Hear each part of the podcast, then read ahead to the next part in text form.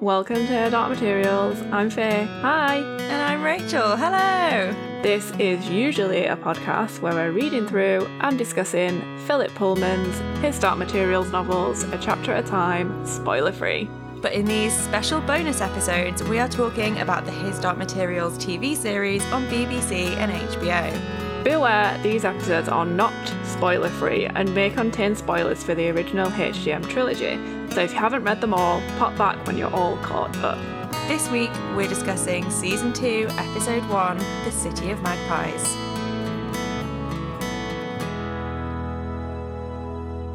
Ah, our first TV show episode in almost a year. I know, I can't remember how to do them. Me either. I've completely forgotten. This could be a bit of a mess, and you're all welcome.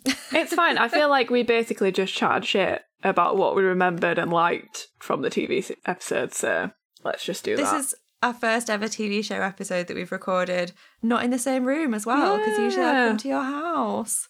I'm so sad I can't see you. Oh, and this year as well, we're probably not going to be able to watch an episode together, depending on how the UK's lockdown goes and the tears and stuff when we come out of it. Oh. when you said the tears, the I thought you meant like the, the, crying tears, not like the like tears of lockdown.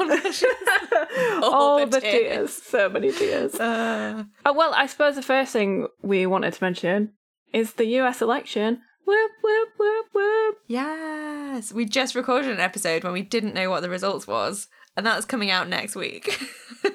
so you're about to have an episode where we're like, oh, we hope it turns out well. And now us in the future, but the past for the order we're releasing episodes are like, hooray!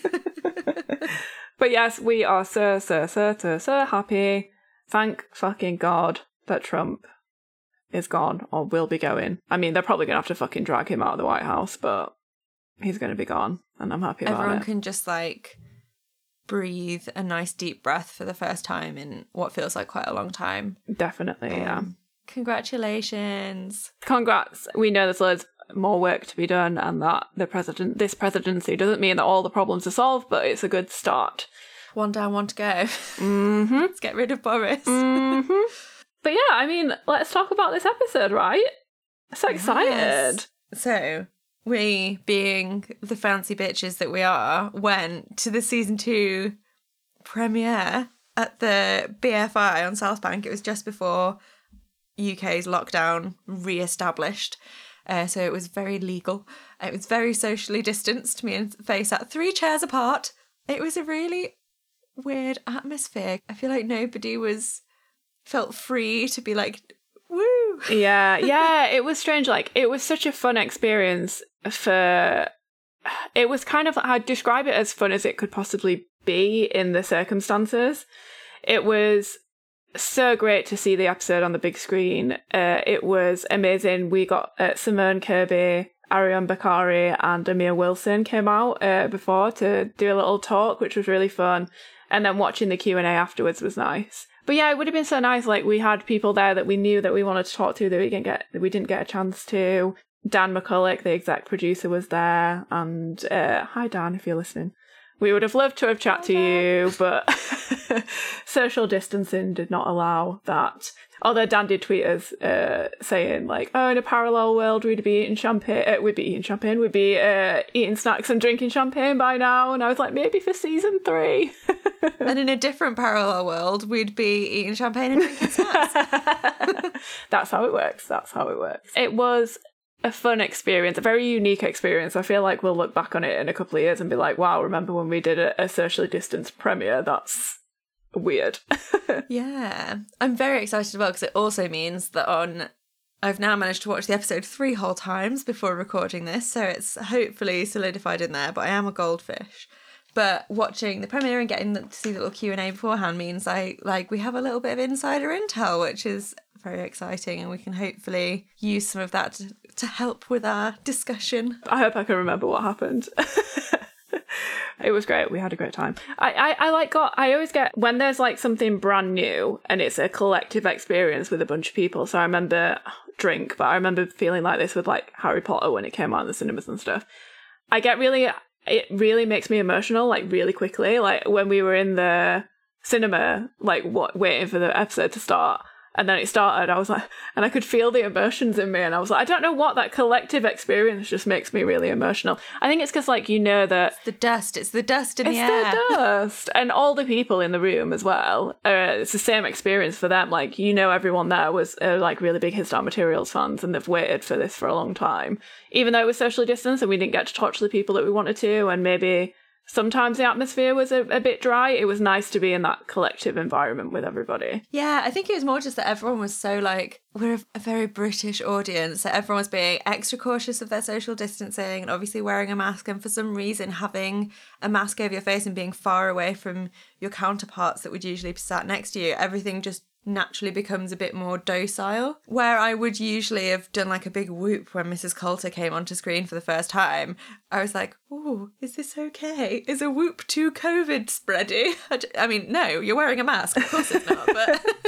I think as well, like if you think about it, if it was like a normal premiere and like all the seats were filled, and I let's face it, I would have probably drink drunk like Oh, two it'd or be like three times noisier because there'd be three times as many people. Yeah. and there'd be lots of snacks. I would have probably down some wine as you do at premieres, and like I feel everyone would have been a bit like more loosened up. It's fine for for the times that we're in. It was uh, it was a really good experience. Yeah, it was really lovely of like it felt very like a strong community bond even though nobody was able to properly speak to each other. You could yeah, you could feel it in the dust in the air.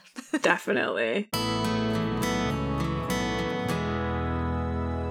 Shall we shall we chat some shit about this episode? oh my god, yes. Yes. Yes, yes, yes. My first note is very long previously on. It's super long, but super useful. Even though I rewatched the first season quite recently, it did kind of help me to, to have the previously on, just to get everybody back up to date with what's happening, because it's a super complicated series. You can't sugarcoat that, and there's no denying that it is very complicated, and you have to pay attention to everything that's going on. So it was helpful to have that. Also just like a big like let's just remind you how you feel about all these people so that you're excited to see them again and then when you do it's like ah I was wondering whether the, the pictures that Mrs. Coulter has of Lyra is that a baby picture of Dafne? It might actually be definitely that would be adorable. I was also thinking that is probably the photos that we read about in the lantern slides. About Lyra having to pose for a photograph every year for and they got sent to Lord Asriel because Coulter's going through Asriel's books. I didn't even think of that. And he's kept them. Ah, I love that. I love that. I love that. And like when we first see Lyra, she's grieving for Roger straight away, which I really liked because we've called that out, haven't we? Some immersion from Lyra about Roger. We don't love to see it because we hate to see her in pain, but like we love to see that they've written it in because you don't get a lot of that processing in the books. No, so I, I like that that is it, Roger is is still her main priority in the TV series, but from what we've seen in the book so far, from where we're at, it's not. Oh, uh, we will just say we were laughing about this, as is tradition, because this happened last time. Where we're at in the book on a, on our chapter read through, this episode has just spanned that whole part of where we're at in the book. So this week we'll be like, hmm, that's different to how it was in the book. I like that because they've changed it from the book. Next week we'll be like, we've got no fucking idea what happened in the books. We're goldfish. Yeah, basically. This is the only episode where we'll have a clue of how it differs from the book, and everything else will be just like stab in the dark. We apologise in advance. I love it. I love finding out how bad or how misremembered I've been. I find it quite interesting to just find out what my brain has lost. That's kind of why I enjoyed rewatching season one after we'd finished the book. The perfect time to re rewatch season one. So maybe I'll do it again with with the Subtle Knife too. I really enjoy that in our podcast episode, we were like, hey, what did Lyra do wandering around in the mist for three days eating berries? And we actually got to see that little journey and her like being lost for those few days with Pan in more of like a jungly rainforesty kind of situation, which I wasn't, it is not all I pictured. And even like the city itself, when we get to see Pan over to like Lyra looking at the city, it's not at all what I pictured from the description we get of Will walking through, but I love it. I love the design. I think it's beautiful. I think it looks really, really good. And it's interesting because I'd seen the visuals of Cittàgazze from season two, like when they released the trailers and stuff before we started reading this all night. So like I actually can't remember what I pictured in the books, but I think I agree with you in the terms of like in the book when they're talking about Will like going for a swim and stuff like that and describing it as that like kind of seaside port town. I see what you mean. But yeah, I, I love the the visuals of Cittàgazze. I think it looks so pretty. It's like taking it more for me from like a Spanish, not quite holiday resort town, not resort town, but like not quite holiday, like coastal town on like a little bay to more like an alternative version of Venice where instead of building out across the water they built up a mountain. With the way that like the streets are so thin and it has like very yeah Spanish and Venetian vibes especially like Spanish like villages that go up hilltops and have like amazing staircases and oh so much lovely tiling. Like I'm desperate to talk to Joel Collins again and ask him about all of that set build We have to talk about the new title sequence, right? Ah, yes. So pretty. I noticed that the music is slightly different. There's a lot of like, I feel like it's new, but like everybody correct me if I'm wrong. There's a lot of new like whooshing noises and like sound effects in the opening sequence, which I didn't I don't remember from the first season. I think that might be new. I reckon by the end of the week, somebody will have done a side by side shot of, on YouTube as well. Because I want to see. I think I noticed most of the things that are new in the credits, uh, in the in the title sequence, which is like there's a lot more there was the occasional hint of an angel wing in the first one, but it's a not, lot more like angels in this one.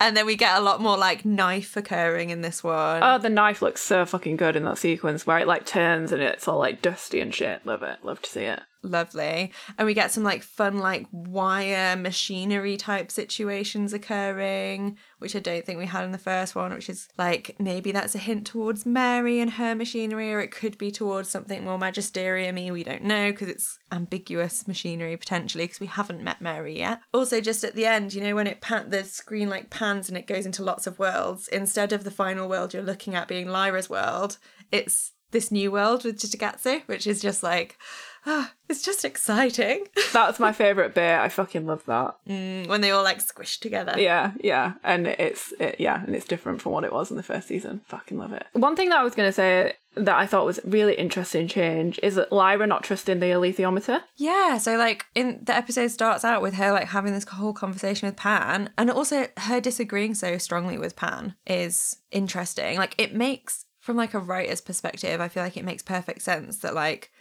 Lyra feels betrayed and obviously she feels betrayed by her father but he's not there and what can she do as like a direct change in her own life to like feel like more of a sense of control and it's like well I'll cut out the alethiometer because it led me down a path I didn't like and it's interesting that they've gone that way because obviously the books don't do that but I can really see it as like a perfect extension of how Lyra feels betrayed by herself and is a betrayer. When we saw it in at BFI, I remember thinking, "Oh, that's an interesting change." I didn't really think much el- uh, much more about it until we saw the Q and A afterwards, and Jack Thorne said that basically the entire I think he said the entirety of the series this season is about trust, the different types of trust and all that kind of stuff. And then when I heard him say that, I was like, yeah, it makes perfect sense for her to do that. Uh, especially because they're bringing more of her grieving Roger to the forefront of the season. I think it would be a bit strange if she was just full on okay with the alethiometer after it kind of caused the big betrayal of her against Roger. Yeah, it's a change that I'm kind of like, yeah, makes sense. Also, it's you know, it's not like it's hugely plot altering because by the end of this episode, she's back on board with it. I think, in to a certain degree. I guess we'll see how mistrusting she is of the information, and also just yes, it is a great development for her as a character to not just believe everything it tells her as it comes across because there's always two, re- two, two or three ways to read something. And yeah, like that. It's something she's learning as she's growing. I will say, like, as a whole, across the episode, I fucking loved Dafne and Amir. I thought they were so good. Like, the way that they, like, bounced off each other, I think it's really bringing it's bringing more especially we I, we don't know will as much yet we don't know how Amir is portraying him as much as we know how Dafne portrayed Lyra in the first season. And I really feel like this season, like you've got Lyra straight away. And I think it's kind of her playing off Amir that's kind of helped that come through. I really think it helps to for me to like because they're both playing such different versions of Lyra and Will from what I necessarily imagine in the books. But we watched a little Q&A with Philip Pullman and Jane Tranter and Philip's publisher and the illustrator of the book. It was like a 25th anniversary uh, live stream. And one of the conversations they were having in that was with Jane, and it was about casting. And she was saying when she casted the character, it was about the spirit of the character. But now that they're carrying on through into like season two, and they felt like they captured the spirit of Lyra that they wanted for the TV and Dafne, and the same for Will. But with the writing and the way they're going forwards, is they're writing for the way that Dafne now plays Lyra. They're writing for the way that Amir plays Will. So it's not necessarily going to perfectly match up with the energies or necessarily like the chattiness that Lyra has in the books because Lyra's a proper chatterbox in the books and Dafne has a lot more she's quite a lot more reserved. But I love the idea of like it's now being written for her portrayal of it and what's going to make the best story for her Lyra. I'm here for that relationship, but it's definitely not how I pictured them from reading those chapters of the books. But like it is working for the screen. that that's a really good point. And I there are like a two bits if we're talking about Lyra and Will, I'll probably think of more as we go through. But two bits I really fucking loved that I think shared both of them really well. One was when they hear the other kids and Lyra goes fucking barreling after him and then like knocks him over. Fucking love that. It's classic Lyra. Yes. and then the other one actually it's about Will, but it's not a specific. There are some specific moments that they show him tidying up. yeah, it's that conscientious boy. yeah, he's like picking up the fruit and off the floor and like putting it back and things like that. And also, he's just not being. We kind of called him out a little bit in the book chapters that we've read for being a bit mean to Lyra, and he's not shown that at all. Like he told her what a shower was, he gave her the towel and the soap. He he wasn't rude to her about not knowing how to wash her hair and all that kind of and shit. then he left it up to her. Yeah. it was a much more subtle way of saying get a bath. Yeah. Also, can I say that I feel vindicated in the fact that Lyra did make an omelette with all the eggshells in, like I predicted in our book episode a couple of weeks ago. Yes, I love that.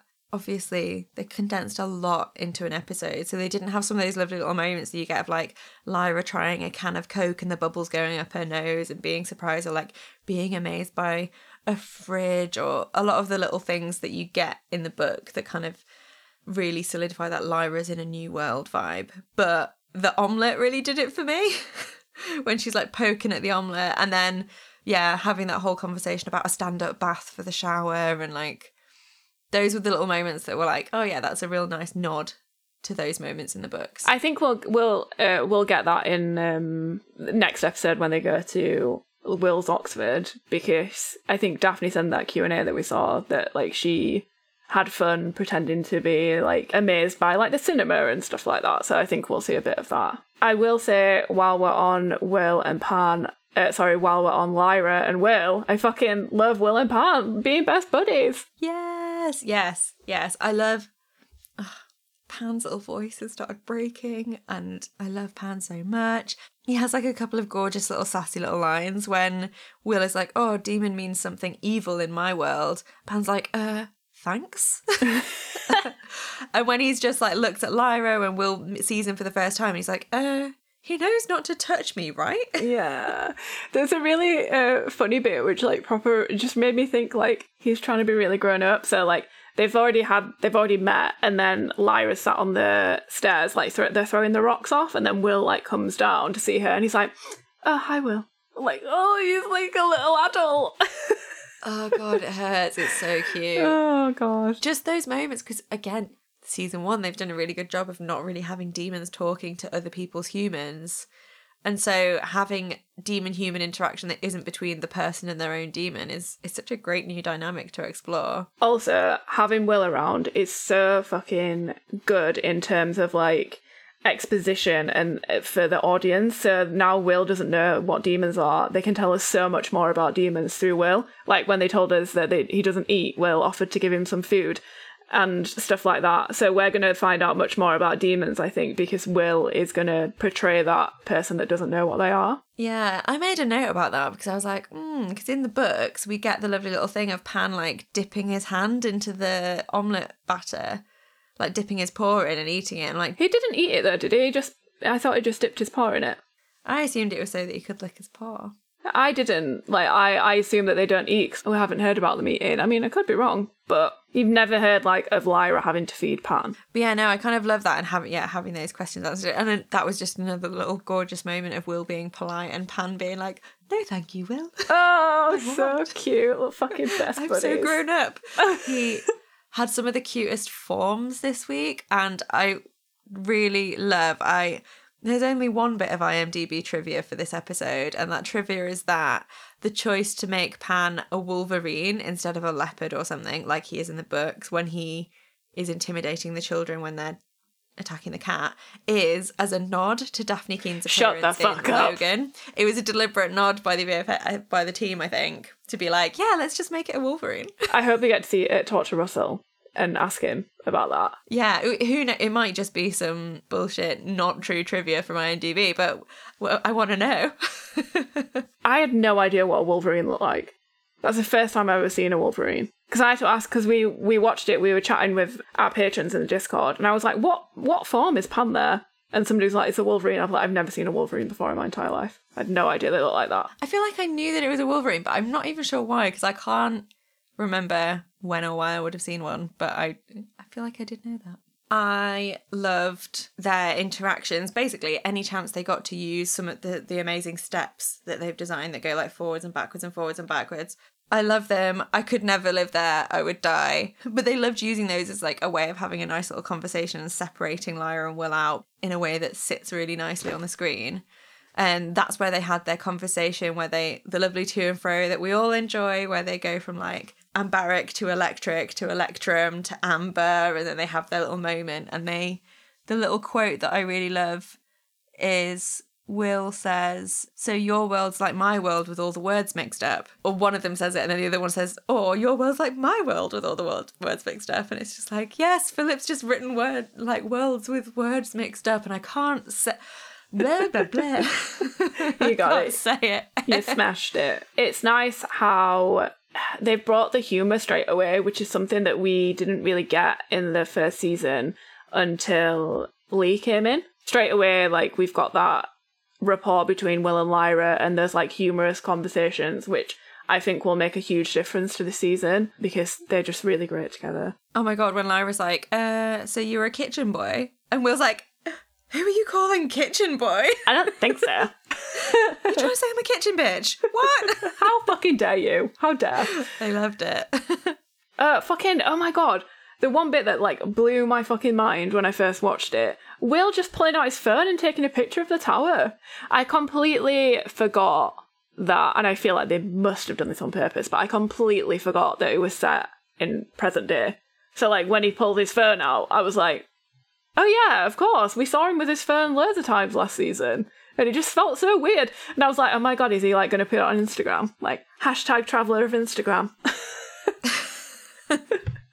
I feel like I had that moment of being like, oh, and then remembered, oh wait, no, it's in our modern world. It's not 1993 or whatever it is in when Philip's released it in the books. It's they've they have pulled it all forwards a few years. I design wise, the tower that Will's taking the photo of, love it. So different from how I picture in the books. In the books, I picture it all ramshackle, but I love that this one is like sleek and has like creepy angel statues. Like, I love it. I love spotting that angel motif everywhere. Like everywhere. It's great. There's like one of the rooms that Lyra first walks through has this wallpaper that's definitely got like wings or angels going on on it and like I feel like you could just spend your life pausing it and counting all the hidden angels, the angels in the details. I love their tower because the twisted spire reminds me of um oh where is it? Is it Chesterfield? yes, Chesterfield. I went to college there. Yeah. Um I feel like we've talked about this before on the podcast. I remember Maybe. Talking about spire. Yeah, it's got a crooked spire, right? And it reminded me of that. Yeah, because it's like it's bent, but it's also twisted because there's a withered beam inside of it, and the local legend is that the devil sat on the beam and it withered. Me and you have either personally had a conversation about this fairly recently or we've already spoken about it on the podcast. Brilliant. but basically, yes, it is a church in the town where Rich went to college, and the like the spire of the church is all like twisted and bent, and that's what the Cittàgazze Tower reminded me of. Although a much straighter, sleeker version of it. Exactly. Shall we talk about Mrs. Coulter? Uh, yes, please. so, fun side fact is from the BFI screening that we saw and the little Q&A that was after the panel discussion, we found out that the reason they're in submarines instead of boats is partly because of a little idea that Joel Collins had to do with the idea that like basically if they've got airships, their technology is at a point where they would probably also have submarines and then they had this whole conversation the production team apparently about like all of these men hiding in their submarines under the water talking about how to hide this rift in the world from the world. I, I love it. It's so sinister seeing all the submarines just like hanging in the water and it's such a great mirror image to all the zeppelins just like hanging in the air so like yeah And they're like tiny, tiny room that like the Cardinal and Father McPhail and Mrs. Coulter are in like kind of representing how like narrow minded they are because they're in such like a small space. Ooh. I really love all the wood paneling. I really love all the chrome, the little circular like lights on the walls. I just I just think it's a really nice setting and it feels really cozy despite the fact that it's really sinister and horrible. I mean, it feels a bit claustrophobic, I'm not gonna lie. That initial meeting is interesting though, of them like having this conversation, trying to like lie to the world about the rift, and obviously Father McPhail is disagreeing with the Cardinal, and then Mrs. Coulter handing him his wine. I will say, just because for the pure fact that we've just read that chapter and we like lost our shit at how like amazing Mrs. Coulter was in that scene, I feel like I wanted more from her in that moment. I feel like they probably cut it for time, but I really I felt like she could have earned it more. Like she could have been more aggressive with them and like more I don't know, just a little bit more, just a tiny bit. I feel like we were getting a targeted attack, a targeted energy from Coulter that was all targeted at the Cardinal and manipulating him because they have that really intense moment I fucking hated where he makes her kiss It's his fucking ring. disgusting. Uh, Horrible. No. But rather than like that image that we have in the book of her a group of squabbling men and her just owning the room and owning the entire room. It seems more like her energy is like focused on one person and manipulating one person in the room. The question is my housemate said and i didn't necessarily read this in the episode so the cardinal's gone down because Skadi stabbed him but ruth ruth Coulter. Hi, Ruth. Uh, Coulter makes a comment about Do you really want somebody to be leading the, you that will just accept any old glass of wine from a woman? My housemates were like, Does that mean that she's poisoned him? I said that when we came out of the BFI screening. I said that to you as well. How dare you not remember? It's just me that missed it every time. How dare so- you not remember, Rich? I said that to you specifically. Well, you said it, and then I forgot, and then we watched it again, and they said it. I thought it meant that she'd poisoned him, but then he just got stabbed by Skadi as well. I will say that I fucking lolled so much, and I didn't catch it the first time, but it was Liam that said it, and I think Charlie in the Discord, was when she's like, let's talk about failure, Father McPhail. And I was like, what a fucking sick burn.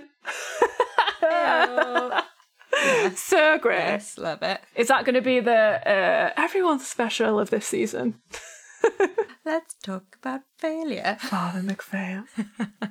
if we're talking about Coulter, we can like move on to her torturing the poor witch. With her torture boots. Torture boots. Love to fucking see we it. had such a great conversation with Caroline McCall, the costume designer, about how this outfit might be her outfit for quite a few episodes, as it doesn't seem like she's going to make it back to her wardrobe for a while. And it's just so versatile, you know? It's it's doing a lot of jobs. Do some good torturing in those boots. When she like walks into the room and she's just taking off her jewelry until she actually gets to the bit where she's being horrible and torturing, I'm like, oh, what's she taking off her jewelry for? What's she? Hi, Ruth. Hi, Ruth.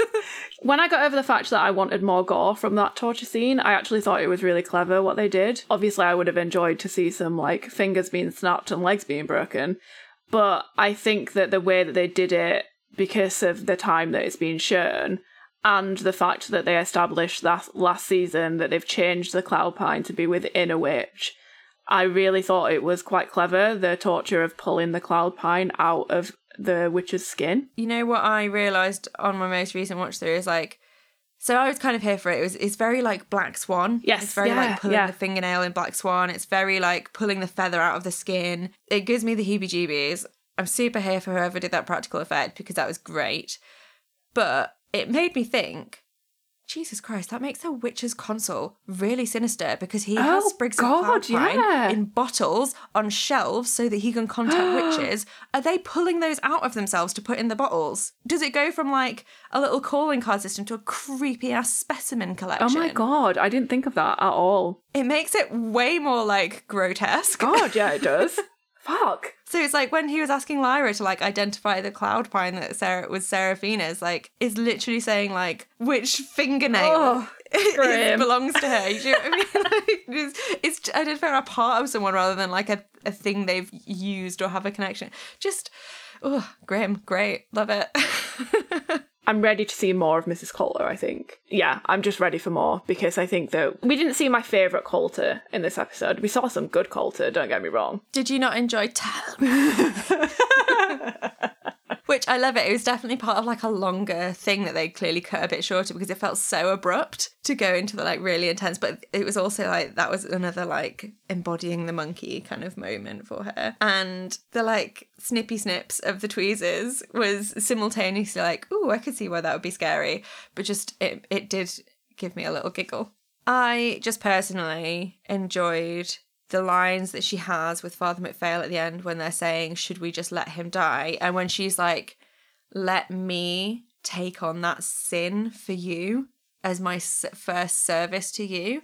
And like, I love how like insidious that is and how it like plays on all of his weaknesses and also is like, you can see that factoring into her head and how she's excusing these bad things and she's like oh i'm taking on these sins for the world and like i just really love that like the way that was written I love how that that's been written in, to be honest. I mean, this is my first, I'm sure that that's not in the book, but I like it. i think it's just a really great the way the tv series opens up loads of doors for writing and fleshing out a lot of the grown-ups storylines because they physically can't film that many hours a week with the kids they've had like way more opportunity to expand those stories and I'm, I'm really here for finding out what Coulter is going to be doing because yes bonus Coulter content and yeah speaking of Coulter I guess that takes us directly to what's going on with the witches because that's one of the major changes Before we get there, this is really going to mess up this little, like, structure that we've kind of just pulled out of the air. I wanted to just say something more uh, again about Lyra and Will because it just came to my head. I don't think we can move past this episode without calling out the fact that Lyra pins Will to the desk like Asriel did to her in the first episode, when they first meet yes yeah which is interesting. I don't love to see it but I do love to I- see yeah, it it's kind of a bit of birth in it. It's like I don't love to see that she's clearly learnt some maybe dangerous traits from Asriel, but I love to. But I also love to see that she can defend herself if needed. Mm, she's quick on her feet and she like knows some moves. Yes. But also that she's like inherited and learned this violence. No.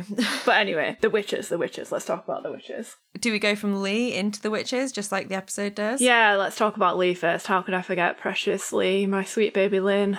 It's so great to see. And Hester, and her own little personal Heater. heater. that he's fixing for her.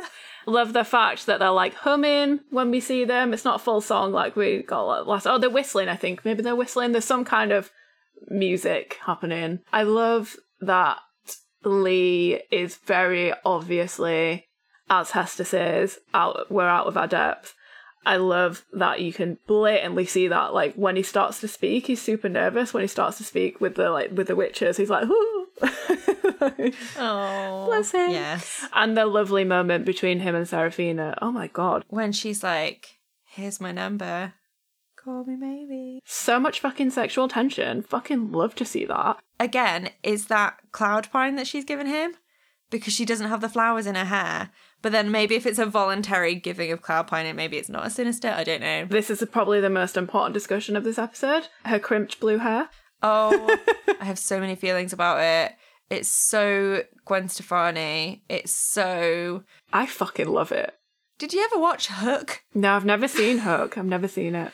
Ah, one of the main like lost boys in Hook is a kid called Rufio, and he's got like black hair, but he's got these great. He's got like a triple mohawk and like red extensions that are clearly like clipped in, and like it's a whole vibe. But it just really gives me that vibe. For me, it t- it took me out of the moment because I was like, why have they got blue hair? like, why has she got blue clip-in crimped hair. I fucking loved it. I thought that it really matched like the outfits that they were wearing. I'm like loving this kind of like goth emo punk vibe that's going on, all the black clothing and stuff. I thought she looked fucking amazing. I loved the costumes. I just the hair pulled me out, and I don't I don't know why. It's just it took me out of the moment. The hair looks amazing. If it hadn't already been your birthday last week, I'd have got you some blue clip-in crimped extensions. just because of how much you love them right now. can you you can still get me for Christmas if you want. Ah, yes, yes. I'll get you for Secret Santa. I'll rig it. Please do. But yeah, I suppose the biggest thing with the witches, and I think you were getting at this earlier when you said that the there's a big change, is we see our beloved Ruta Skadi, and she kind of takes over Serafina's mission. yeah, part of me feels a little bit robbed of that entire chapter that we had with Serafina where we got to know her so much better and we got to like form quite a close bond with Serafina and like get more in tune with her emotions and stuff. And that's whole tense scene on the boat where she's trying to stay invisible and is witnessing this horrible torture happening and trying to stay invisible. And like that would have been such a great tense scene on TV but equally I understand why they switched it up because Ruta Skadi is such a powerful character. She's not been given a moment yet. We didn't really get to we didn't meet her in season 1. We want to see who she is and find out who she is and we she looks so badass when she's escaping the submarine and she's just like zipping all over the shop killing people and being like powerful and it's beautiful. I just want both. I agree with you, but like, as well, I also see why they did it because they needed to give an introduction to Scardia that would make us immediately be like, okay, this is a person that is this is a witch even that is going to be important in this book. She came to she came to play. Yeah, exactly. and I think it was a really, really, really good introduction. And I think, you remember in the second episode, uh, Among the Witches, that chapter in the Subtle Knife, couple of episodes ago in our book episodes, like I said to you, like I'm so excited to see how they're going to do that scene where she appears and kills uh, the witch. And I think they did a really, really good job of that. Like I really liked how it was all like slow motion and I felt just a smidge robbed of that kiss though. yeah, she went she did a whisper and she said be at peace but like it was the loving sisterly motherly beautiful loving kiss that Serafina gives that witch before she kills her that really it says so much and it's so powerful and it just felt a little bit whispering in an ear just isn't the same like it was I would have loved to have seen the kiss as well, but I think the way that they they did it, when I said I was like, oh, super excited to see it, like they did it justice. I really liked it. I will say as well that it's interesting. Serafina and Ruta's relationship so far, it kind of seems like they're more at odds than Serafina being like utterly like crushing on her. yeah it's a bit more of a rivalry situation going on I'm hoping that like further down the line, they're in the series they bring those vibes because I like that, and also I just don't. I don't like to see rivalry between women that's not really needed. they don't need to be at odds because they do have the same goal. I'm going to get my little booklet of gripes out. My one gripe that I ugh, I'm really struggling to get over is just the way the witches fly. Couldn't get on board with the Ruta Skadi when she's flying and she's her shoulders are just wobbling and she's getting rained in the face.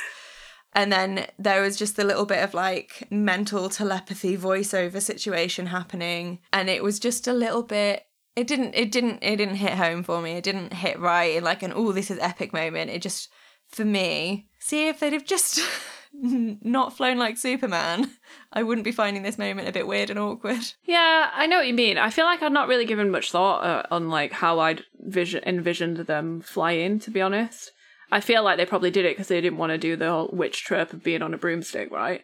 I liked the tele like the tele uh, telepathy bit. I thought that worked quite well, where she's like hearing what's happening from below. If you don't have time to build the tension of being invisible, it works, but I just Is this going to be our Kaisa of this season?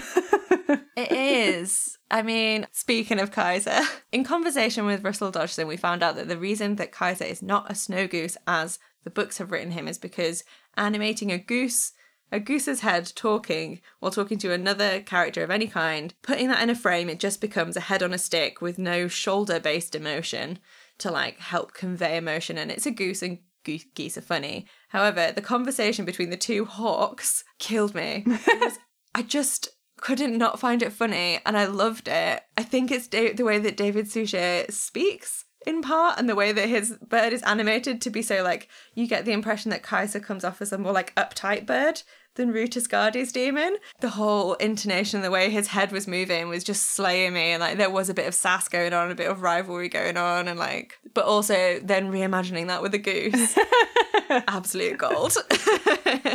I'd love to have a brief conversation about Angelica and Paolo. Mm, yes. Partly about that casting decision because I have to say it didn't change anything for me. Like in terms of, I wasn't disappointed that we didn't get little Paolo. I would have enjoyed a Kill the Spectres. Yeah, I was just gonna say we didn't get that, but maybe we will. Maybe we will. I was really here for their like shared energy, and Angelica's energy is so great. And she, Bella Ramsey, who plays Angelica, is also Lord Mormont, Lyanna Mormont in Game of Thrones. And so basically, she's spent a lot of her acting career playing a tiny badass, and I'm really here for it. I'm really here for that energy of her and Lyra, like almost being like, "You got beef."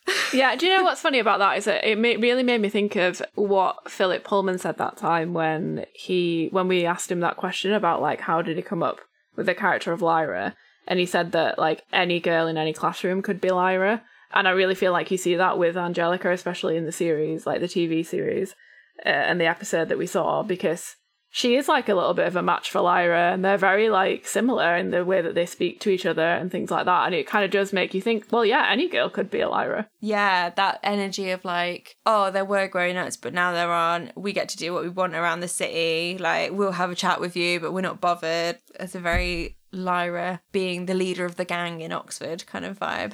Oh God, did you know what we haven't spoke about? Spectres. Uh, yeah, so here for it. What I'm not here for is Lyra finding the guy pouring the water, taking his water off him, and just sending him on his not so merry way. Give him his water at least. We had a great email asking about what we think happens to the children in Lyra's world whose demons have been cut away and how they might be received back home. And then also how we think people who are victims of spectres are handled in the Cittàgazze world. Because this guy is just out on his own and Lyra finds him, takes him away from his task that he was clearly not so happily, blankly carrying on with, and sends him walking off down the road to do God knows what there seems to be no systems in place for caring for these people who've been victims of horrible things. I really want to know what happens and what is what are the gro- what are the grown-ups doing about this? Are they just leaving people to fend for themselves after they've been Spected. spected? Yeah.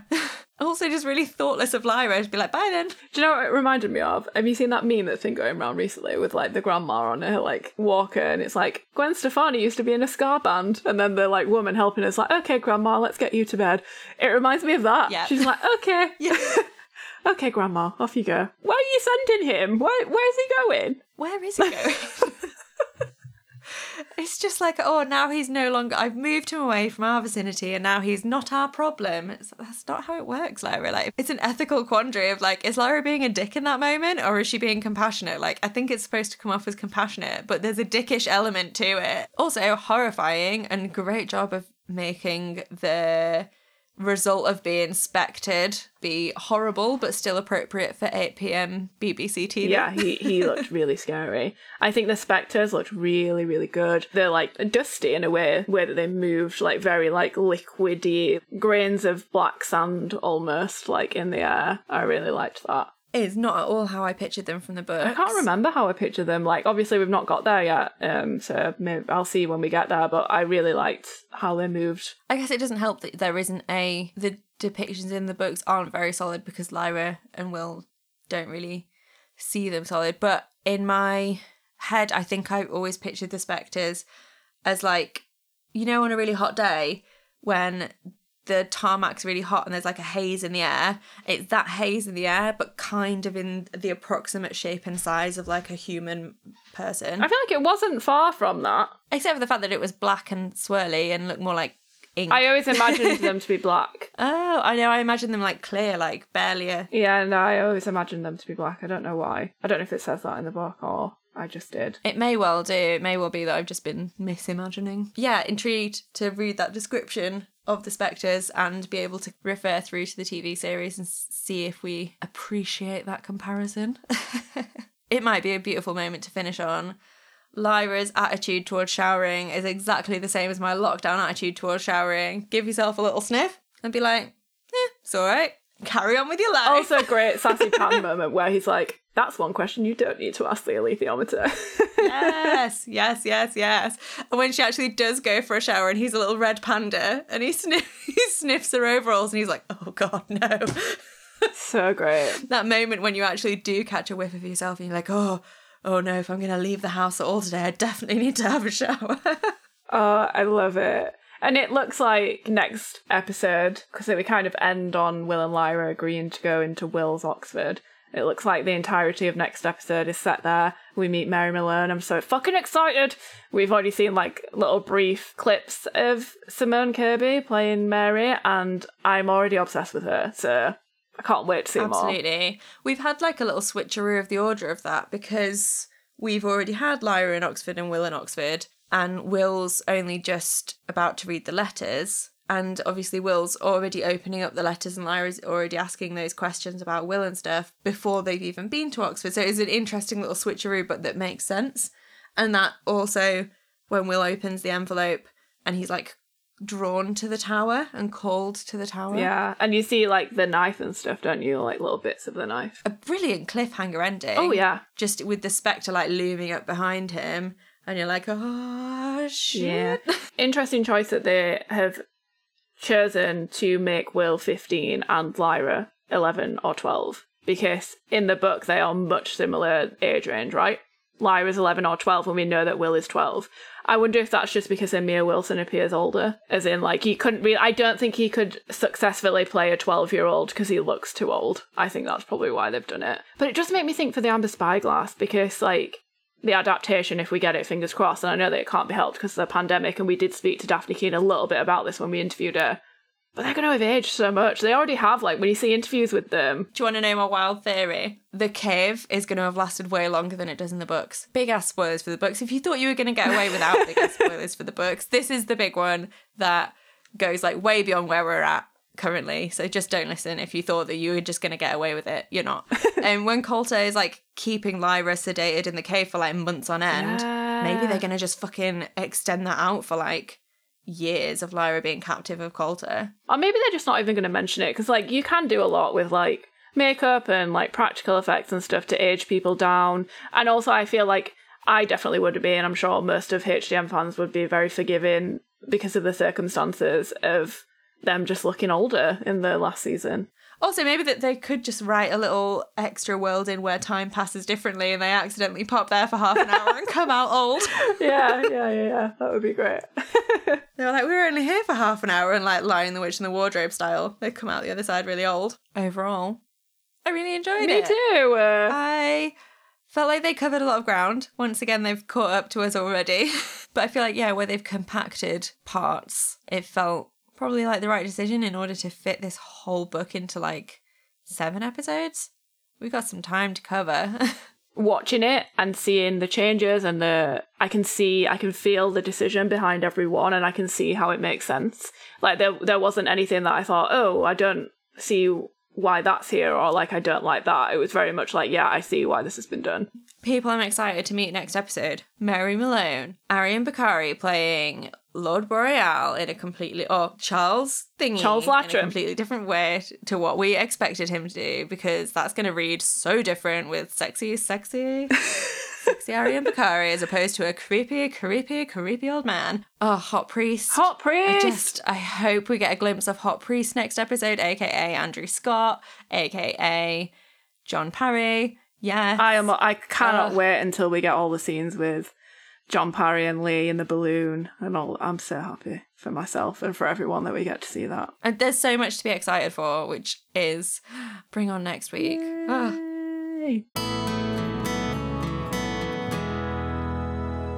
Just before we head out to the credits, we'd like to thank you so much for listening to this episode. If you haven't listened to the book episodes, we'd love to encourage you to go and listen to those because we have so much fun chatting about the book chapters. And if you're enjoying this and you'd like a way to support us, one of the best ways you can support us, aside from becoming a Patreon, is leaving us a review. And at the moment, we're incentivizing p- people to leave us reviews by saying that if you leave us a positive review on Apple Podcasts or wherever you can leave a review, Including Facebook. including Facebook. if you screenshot that and email it to us at herdarkmaterialspod at gmail.com, we'll enter your email into a prize draw.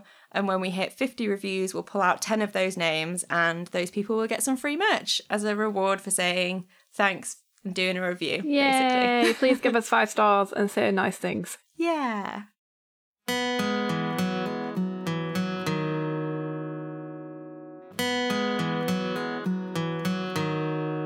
Thanks so much for listening to this episode of Her Dark Materials. You can find us on Twitter, Instagram, and Facebook at HDMPod, and you can email us at herdarkmaterialspod at gmail.com. You can also visit our website at hdmpod.co.uk.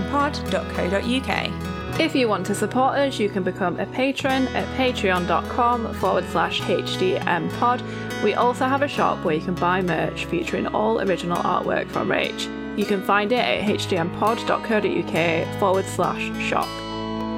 I'm Faye, and when I'm not talking about Lyra and Pan and Will, you can find me hanging out on Twitter and Instagram at Fayley, which is F A Y E L E triple Y. And if you want to read some of my old blog posts, I'm on Medium at faye.ducker. I'm Rachel, and when I'm not here chatting to you lovely folks about demons and dust and spectres, I'm making cute and magical arty things. You can find me over on Instagram at RachMakes, on Twitter at Rach underscore makes, and in my online shop, rachmakes.co.uk. A huge thanks as always to Johnny Knott for his musical stylings. We'll see you in a week's time. And don't forget, Keep telling stories! and all will be well.